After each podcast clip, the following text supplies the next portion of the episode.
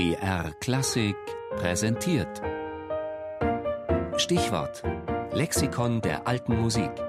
Immer sonntags in der Sendung Tafelkonfekt um 13.05 Uhr. Hamburg, hanseatische Musikmetropole.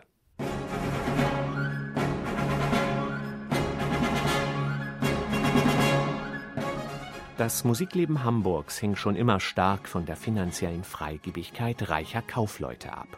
Waren die Geldbeutel der sogenannten Pfeffersäcke in der Hansestadt weit geöffnet, konnte sich ein reichhaltiges Musikleben mit hohem Ausstrahlungsfaktor entwickeln so wie heute der immer teurer werdende Bau der Elbphilharmonie in der Hamburger Hafen City ein Symbol des Bürgerstolzes ist, sorgte in der Barockzeit die erste deutsche Bürgeroper für ähnlich erhabene Gefühle.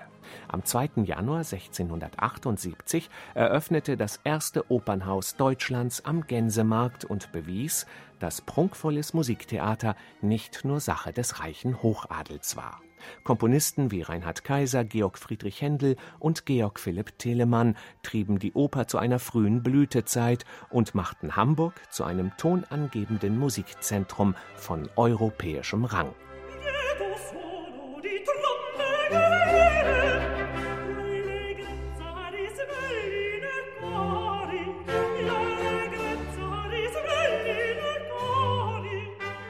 Georg Philipp Telemann, der das öffentliche Musikleben der Stadt ein halbes Jahrhundert lang entscheidend mitprägte, fühlte sich wohl in Hamburg, wo außer den anwesenden vielen Standespersonen auch die ersten Männer der Stadt, ja das ganze Ratskollegium sich des öffentlichen Konzerts nicht entziehen.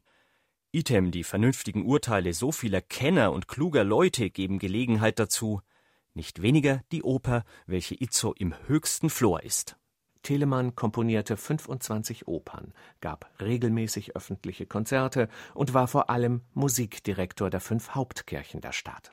Denn auch in der protestantischen Kirchenmusik machte sich Hamburg einen großen Namen.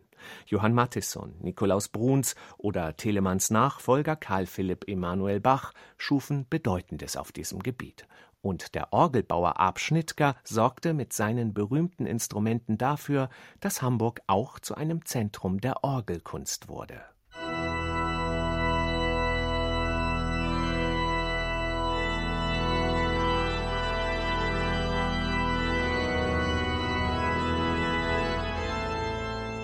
Doch nicht immer erkannte die Stadt die Größe der Musiker, die in ihr wirken wollten.